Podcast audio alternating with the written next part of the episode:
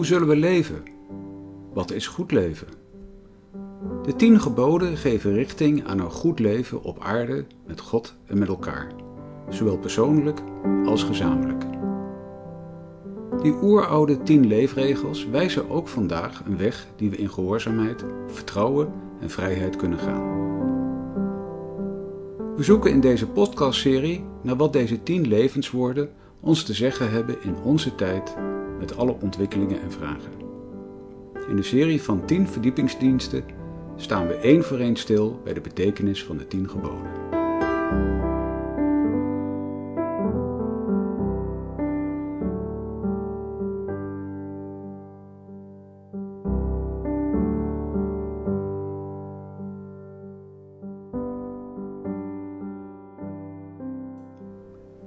Dit is de negende preek in de serie van 10 het negende gebod. Leg over een ander geen valse getuigenis af. Voorganger is dominee Johan Visser. Opgenomen op 28 november 2021 in de Noorderkerk te Amsterdam.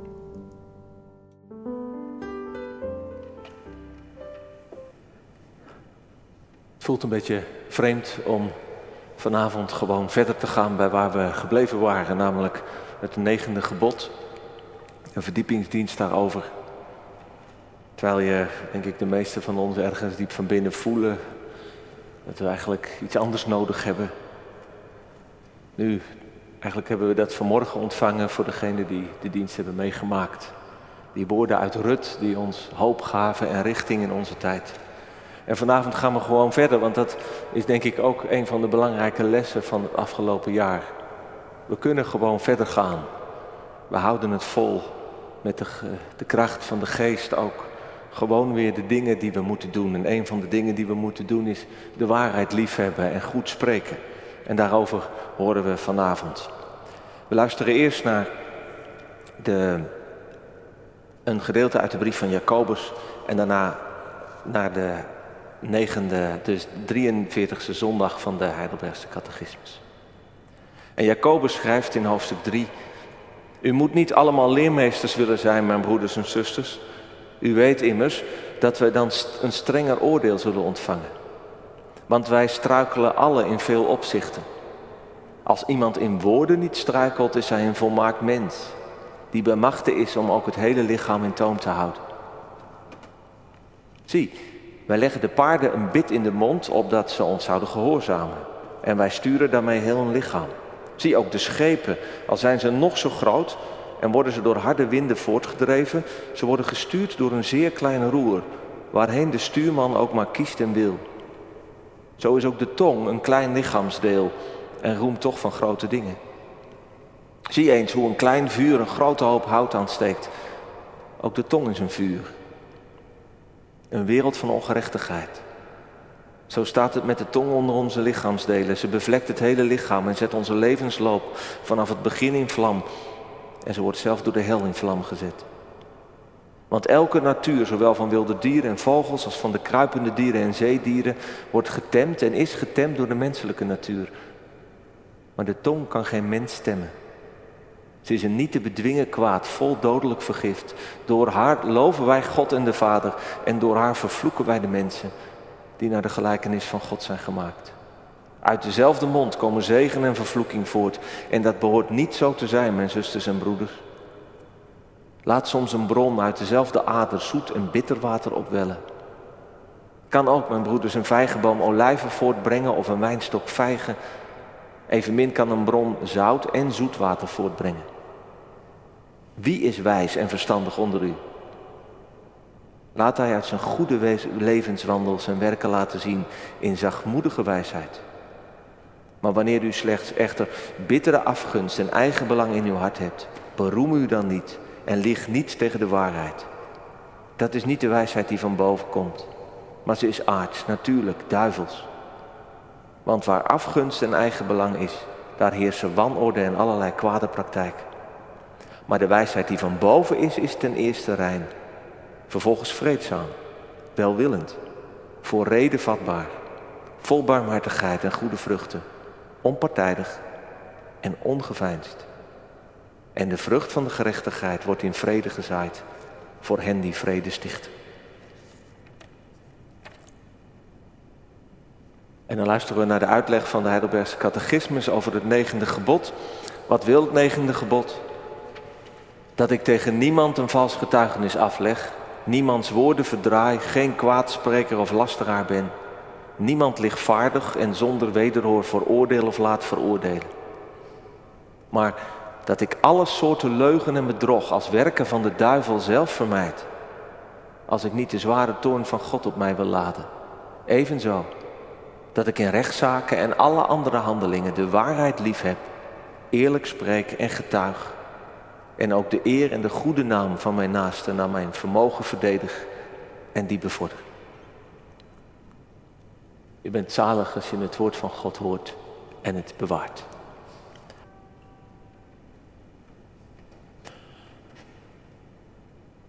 Gemeente van Christus. Laten we God danken en loven om onze tong. God loven voor taal, voor spreken. Wat een wonderlijk mooi lichaamsdeel is onze tong eigenlijk. Die ons samen met onze lippen en mond en neus in staat stelt om zoiets ongelooflijk fijnzinnigs als klanken en, en woorden te maken. Zodat we onze gedachten en onze gevoelens kunnen uiten, kunnen communiceren. En tegelijk is dat prachtige geschenk van de tong een heel gevaarlijk ding. Het is een geschenk dat zomaar vergiftigd wordt. Aangestoken door de hel, zegt Jacobus, wordt het een vuur dat een hele wereld van onrecht en kwaad in vlam zet. De zonden van de tong, of van de mond, van ons spreken, zijn, zijn de lastigste om eronder te krijgen. Als iemand in woorden niet struikelt, is hij volmaakt, zegt Jacobus. En het heeft er denk ik deels mee te maken dat wij die zonde vaak niet zo als een echt kwaad ervaren. We vinden het wel meevallen, onze woorden tellen niet zo. Calvijn, de reformator, die schrijft: Het is verwonderlijk met welke rustige zorgeloosheid men overal hierin zondigt, zodat slechts zelden iemand gevonden wordt die niet kennelijk aan deze ziekte lijdt. Het negende gebod waar we vanavond bij stilstaan, is dus eigenlijk een heel klein, zwak stemmetje in een zaal waarin iedereen luid spreekt en, en, en praat. Een stemmetje dat er eigenlijk niet bovenuit komt. Of je zou kunnen zeggen, het is een emmer water waarmee je een bosbrand moet blussen. Laten we niet denken dat we hier te maken hebben met een, een bijbelse wijsheid of een bijbelse waarde. Die iedereen wel kent. En waar iedereen min of meer van zegt, ja dat is goed. En dat we ons dus daar ook allemaal wel aan houden. Als je een beetje oppervlakkig kijkt, en dat is misschien wel met alle geboden van God zo, ja, dan kun je dat denken. Dat je denkt, oh ja, natuurlijk, moeten we daar nu een hele dienst aan wijden? Dat weten we toch. Dat leren we onze kinderen. Je mag niet liegen, je moet eerlijk zijn. En de meeste van ons vinden dat denk ik wel iets waardevols. Niet liegen. Maar het gebod gaat veel en veel verder dan alleen maar geen leugens vertellen. Het is een gebod, net als al die andere geboden van het tweede deel van de tien geboden, die gaan over onze naasten, onze medemens. Je zult geen vals getuigenis tegen je naaste spreken. De eerste betekenis van het gebod heeft te maken met de rechtspraak. Waarbij in het oude Israël het getuigenis van twee of drie getuigen volstond om iemand te veroordelen. En begrijp natuurlijk wel dat het voor een eerlijke berechting dan van, van levensbelang is. Hè? Dat, dat, je, dat je de waarheid spreekt. Dat je getuigenis tegen je naaste klopt. Maar dat kun je doortrekken naar al je spreken over je medemens dat hij of zij niet onterecht wordt geschaad door mijn woorden. En dat heeft de Heidelbergse catechismus heel goed aangevoeld als het die betekenis van het negende gebod eigenlijk helemaal opentrekt. Dat ik geen kwaadspreker of lasteraar ben. Niemand lichtvaardig en zonder wederhoor veroordeel of laat veroordelen. En in rechtszaken en alle andere handelingen de waarheid lief heb. Eerlijk spreek en getuig. En ook de eer en de, en de goede naam van mijn naaste naar mijn vermogen verdedig en die bevordert. Dus je mag niet liegen, dat is geen goede samenvatting van dit gebod. Eerder heb je naaste lief met je mond. En daarom ja, hoef je ook niet alles wat waar is te zeggen. En kan het zelfs nodig zijn om, om soms te liegen. Zodat je naaste of jijzelf geen onrecht overkomt. Dan gaat het over de zogenaamde noodleugen. Denk aan onderduikers of mensen die onderduikers in hun huis hadden tijdens de Tweede Wereldoorlog. Als er dan iemand aan de deur kwam en vroeg, zijn hier onderduikers? Dan mocht je, ja misschien moest je zelfs wel liegen. Om het leven van degene die je beschermde te bewaren.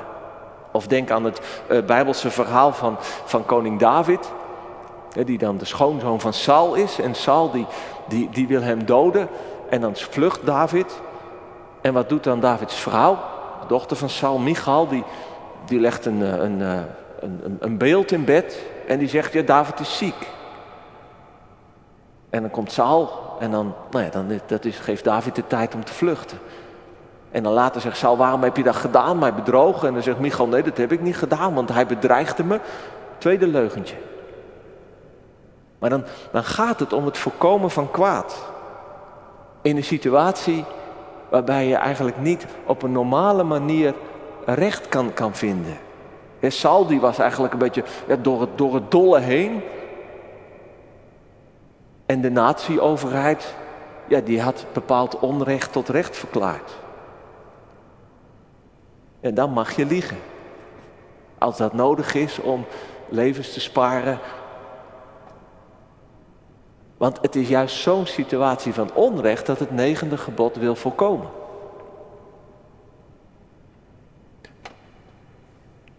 De, de, de wet, de tien geboden, de, de, de leefregels van God hebben verschillende functies. En in de protestantse tradities in de protestantse traditie worden er over het algemeen drie uit elkaar gehaald. De theologische functie heet de ene. Dat wil zeggen, de wet die laat onze zonde zien en richt ons daarom op God en zijn genade. En dan heb je de, de functie van de, de wet als regel van de dankbaarheid.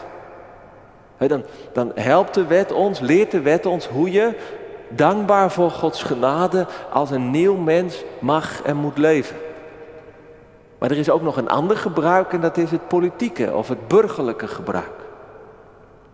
De geboden die wijzen de samenleving en, en de overheid op wat een rechtvaardige orde is. Wat een goede manier van leven is. En ik denk dat het, hoewel wij natuurlijk een minderheid zijn geworden, en niet meer zo overduidelijk kunnen spreken dat wij de geboden van God voor iedereen zeggen dat, het, dat ook die betekenis vandaag van belang is. En dat we bij het negende gebod ook aanvoelen hoe belangrijk het is. Dus daarom eerst iets over die burgerlijke, die politieke betekenis en daarna over de andere twee. Ik weet niet of u Comical Ali kent, hem nog herinnert. Tijdens de Irak-oorlog in 2003 was hij de Iraakse minister van Informatie. En die tijdens de invasie van Amerika verslag gaf op eh, persconferenties op de Iraakse televisie. En op die persconferenties deed hij alsof het Iraakse regime alles onder controle had. Terwijl in het echt het Iraakse regime op instorten stond en het leger eigenlijk al verslagen was. En Ali's propaganda, die helemaal niks meer met de waarheid te maken had, die, werd een bron van grappen voor ons in het Westen. Ja, dan konden we zo wat op een afstandje nog, nog een beetje lachen om die diep trieste oorlog toen. Maar zo komisch is propaganda en het liegen van overheden helemaal niet. In de woorden van Dag Hammarskjöld, hij was in de jaren 50, 60 van de vorige eeuw, was hij secretaris-generaal van de Verenigde Naties en een diepgelovig mens. En Hammarskjöld zegt dat, dat het liegen, dat niet je woorden zonder waarheid spreken, dat is een verachting voor de mens. Het ondermijnt de bruggen en vergiftigt de bronnen.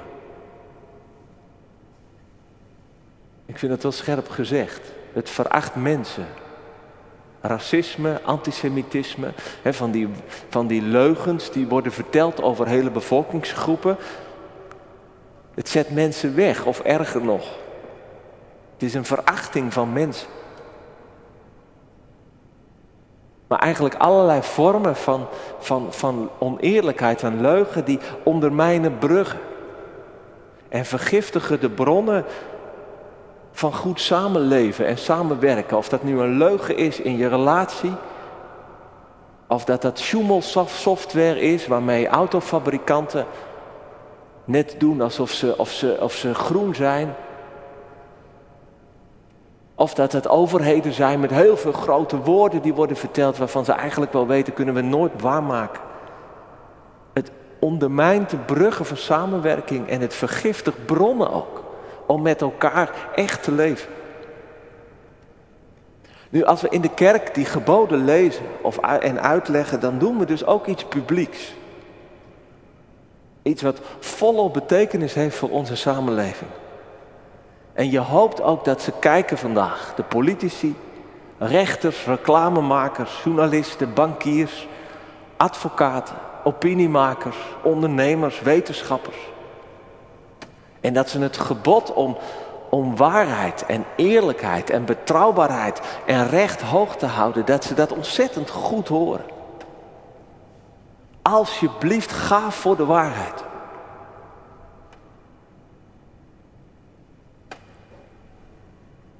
Maar het gebod is niet alleen een waarschuwing. Het is ook een bemoediging, denk ik, voor iedereen die de waarheid en die, die eerlijkheid is toegedaan. Want ik denk dat we allemaal wel aanvoelen. Het is een heel zwaar en moeizaam gevecht hè, tegen leugens. Het is niet voor niks dat, dat in de Bijbel staat dat de leugen bij de duivel vandaan komt. Het is een van de machtigste middelen van het kwaad. En je kunt je in onze samenleving hè, met, met zoveel uh, nepnieuws en ook een soort van, van leugenachtigheid die, die getolereerd wordt, kun je afvragen, wordt het nog wel iets met de waarheid? Ja, de waarheid is van God. En je hebt God dus aan je kant als je voor, voor de feiten en voor het recht gaat. Als je nee zegt tegen onwaarheid. Als je eerlijk doet. Als je, als je op je werk niet meedoet aan zwart maken en lasteren. Of aan gemakkelijke leugentjes waardoor, waardoor er meer verdiend kan worden. En laten we ook als kerk beseffen, voor ons is het van levensbelang dat we aan de kant van God staan. Daarom is het ook zo pijnlijk om van de kerk te horen over doofpotoperaties. Als er dingen misgaan en dan toch ergens een soort een beetje schimmig doen en niet eerlijk willen worden. Terwijl, wat Paulus zegt tegen Timotheus, we zouden een pilaar van de waarheid moeten zijn. Nou, dan kom ik bij die andere twee manieren om de wet te gebruiken. Dus om je eigen leven eraan te spiegelen. En dan ook die geboden met een vrij geweten en een dankbaar hart in de praktijk te brengen. Uit liefde voor de God van de waarheid. De waarheid liefhebben, zegt de catechismus in die hele opstomming van dingen die er onder het negende gebod vallen. En ik vind het een prachtige uitdrukking waarheidsliefde. Ja, als je de waarheid lief hebt, dan is dat ook iets innerlijks, iets van overtuiging, dan, dan ga je ervoor. Dan is het ook iets van een, van een houding die je bij in het uh, derde hoofdstuk uit de brief van Jacobus ook zo vindt. Hè, van, je bent van, van, voor reden vatbaar. Je bent onpartijdig. Je bent eerlijk. Je bent bereid om je fouten toe te geven. Welwillend om in gesprek te gaan met anderen die misschien een andere visie op de zaak hebben. Je bent bereid ook om toe te geven als je dingen fout hebt of fout ziet. Wie van de, wie, wie van de waarheid houdt, die kan denk ik ook heel makkelijk zeggen dat je het niet weet. Dat het misschien niet zo zwart-wit is als, als, als, misschien, als anderen uh, dat zeggen. Die kan ook ja, zeggen dat je twijfelt. In onze tijd hè, van, van polarisatie lijkt het alsof we allemaal altijd moeten kiezen. Het is zwart of wit. Het is waarheid en leugen. En natuurlijk, soms moet dat ook. Soms moet je kiezen. Maar in heel veel gevallen betekent liefde voor de waarheid, denk ik ook, dat je eerlijk bent. En dat je je beperktheid erkent. Dat je bereid bent om, om, om, om te leren. En niet gelijk moet zeggen, nou dit is mijn mening en daar sta ik in vast. Dat je ook niet partijdig voor je eigen waarheid kiest. Van die van jouw clubje. Maar dat je vrede zoekt. De, de waarheid heeft ook met de vrede te maken. En je misschien erkent, nou ja, ik ben er echt diep van overtuigd, dit is het. Maar, maar jij bent er anders diep van overtuigd. En we zijn het niet met elkaar eens en toch is het geen reden om elkaar af te maken. Omdat het blijkbaar niet of niet principieel is of iets is waar je in ieder geval met elkaar mee verder moet. En wie de waarheid lief heeft, die wordt ook voorzichtig in wat je zegt over anderen. Ja, dat je je af gaat vragen, klopt het wel? En ook wanneer het klopt, moet ik het eigenlijk wel zeggen. Doe ik eigenlijk wel recht aan de ander als ik dit over hem of haar zeg? Of ben ik nu eigenlijk niet bezig met de waarheid, maar ben ik gewoon bezig om iemand te veroordelen? En kwaad over hem of haar te spreken? Ja, roddelen en kwaad spreken, zegt de catechismus, dat hoort er niet bij. Dat wordt ontzettend moeilijk als je de waarheid lief hebt. En natuurlijk weet ik ook, je moet, je moet soms iets over iemand zeggen. En soms hoor je iets over anderen waar je ook iets mee moet. En velen van ons hebben denk ik ook soms een positie dat je, dat je een oordeel moet, moet uitspreken over iemand. Als je leidinggevende bent of maar dat betekent vaak niet dat je het natuurlijk moet gaan verspreiden, dat je het aan de grote, grote klok moet gaan hangen. En vaak vinden we dat wel een fijn tijdverdrijf, toch? Lekker over de fouten en de dwaasheden van anderen spreken. Nou, dat is in de meeste gevallen dus tegen dit gebod. Het is een vals getuigenis, omdat het een getuigenis is waarin je je naaste geen recht doet. Al is het misschien honderd keer waar als het over de feiten gaat. Je liegt tegen de waarheid, zegt Jacobus.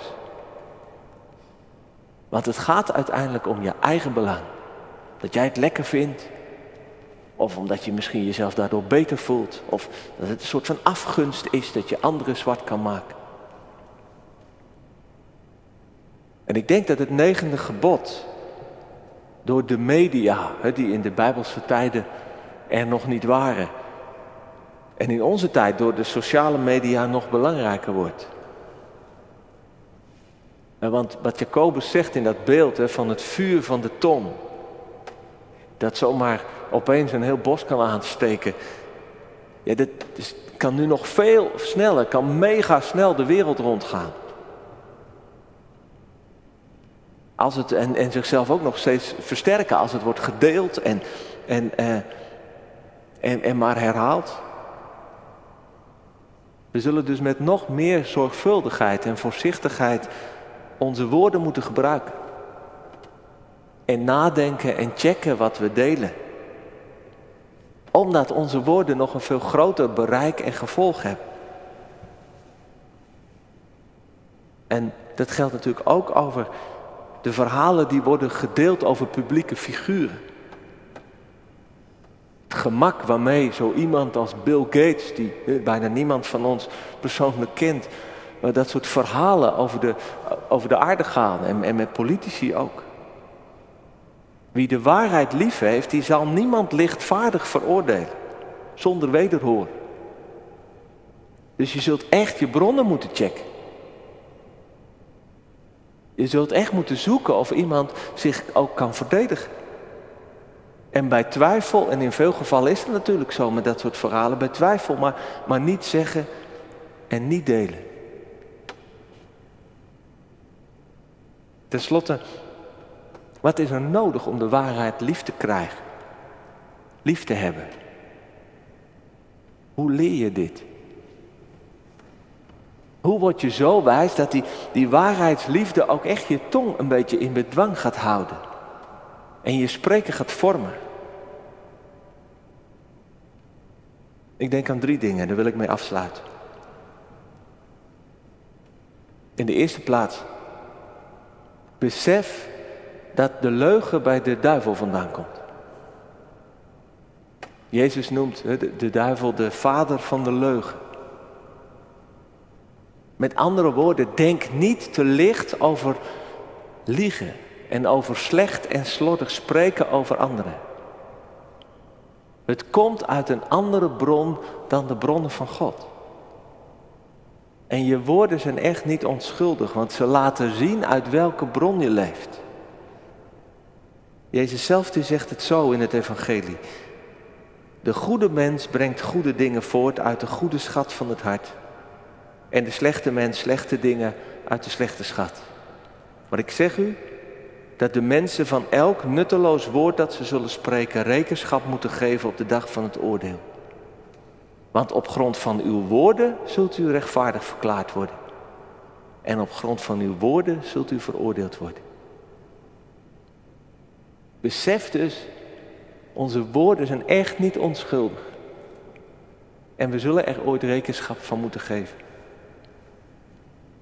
En in de tweede plaats vraagt, dit gebod om bekering. Om vernieuwing van ons leven. En wat ik aan het begin zei, eh, bij oppervlakkig idee van de geboden, kun je, kun je misschien denken van ja, maar dat, dat doen we toch en dat vinden we allemaal zo. Maar ik denk uiteindelijk als je erover nadenkt, we kunnen dit niet zelf. Waarheidsliefde bloeit op als onze ongezonde en egoïstische eigenliefde is gebroken. En wordt genezen en vernieuwd. Dat wij worden vernieuwd tot mensen die, die zich gaan bekommeren om anderen en om God. Dat je gaat richten op van wat doen mijn woorden? Wat voor effect hebben ze? Doen ze echt recht? Dat is natuurlijk heel iets anders dan meestal het egoïstische. Maar ik vind, ik zeg de waarheid. Of nou, ik lieg, want komt me net iets beter uit. Of heb ik toch wel nodig, anders wordt het heel erg lastig. Ik denk, dit gebod brengt, brengt ons ook echt tot kennis van ons egoïsme.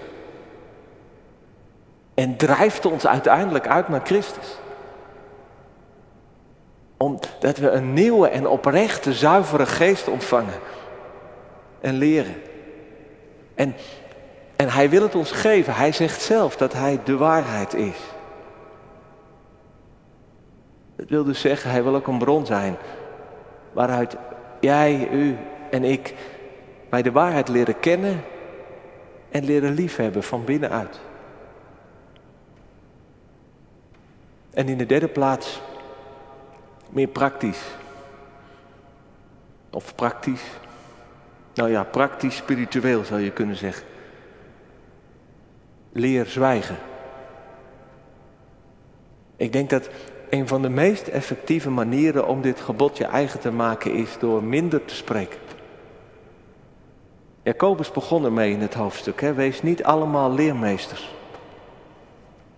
Dus je hoeft niet allemaal iets te vinden en te zeggen en te reageren. En wij leven in een cultuur waarin spreken wordt overgewaardeerd. We denken aan de vele talkshows. Dat klinkt in het Engels allemaal nog wat onschuldig, maar in het Nederlands een praatshow. We leven in een cultuur waarin praters, en dat geldt ook in de kerken, over het geloof eigenlijk altijd meer aandacht vragen en krijgen dan degene die wat stiller zijn. En natuurlijk gaat dit gebod niet over dat we niet meer moeten spreken. Maar zoals de prediker zei, er is een tijd om te zwijgen en een tijd om te spreken. En zonder zwijgen, denk ik, zul je ook nooit goed leren spreken. Ik las het bij Dietrich Bonhoeffer, de theoloog uit de Tweede Wereldoorlog. Hij, hij zei, het woord komt niet tot de luidruchtige, maar tot de zwijgende. Je hebt in je leven heel concreet, denk ik, een tijd van zwijgen nodig. Een houding ook van zwijgen om tot tien te tellen voordat je reageert. Een tijd om na te denken of je wel iets moet zeggen en zo ja, wat dan eigenlijk? Een tijd van zelfbeheersing van je tong. Je hoeft niet altijd wat te vinden en te spreken. Misschien kan iemand anders het veel beter doen. En een tijd ook gewoon van stilte waarin je tot jezelf komt. En waarin je veel meer gaat onderscheiden wat nu echt is, wat waar is. En wat nep is en oppervlakkig. Of wat eigenlijk alleen maar draait om je eigen ego. En dat je dus ook gaat luisteren naar, ja, naar de stem van God. Naar de waarheid van God over de dingen. Daarom heel concreet, ik denk dat het een vorm is ook van bekering. Om in je dag en in je weekritme ruimte voor stilte te maken. Onze kinderen dat ook te leren. Dat ze niet altijd iets moeten zeggen. En zoals iemand me onlangs vertelde, die best eenzaam was. En toen zeiden mensen, nou dan ga je toch naar beneden in het verzorgingshuis. Hè, met, met aan de tafel, er zijn andere mensen. En ik dacht, dat lijkt mij ook wel goed. Dan ben je onder de mensen. Ze zei, nee, daar ga ik niet naartoe, want ik hou echt niet van al dat gebabbel en gepraat. En ze bedoelde dat het niet onschuldig was, maar dat het het praten was wat vooral ook gaat over, over anderen. Ja, zo denk ik. Als we echt het serieus nemen dat onze woorden tellen en dat verkeerde woorden ook echt uit de verkeerde bron komen. En dat we Christus zoeken om een nieuwe, echte, oprechte geest in ons. En dat we heel concreet momenten hebben en een houding leren, ook van zwijgen en stilte. Zo kan onze tong worden genezen. En kan ze weer tot de bestemming komen waar God het voor heeft gegeven. Als een instrument van waarheidsliefde. Amen.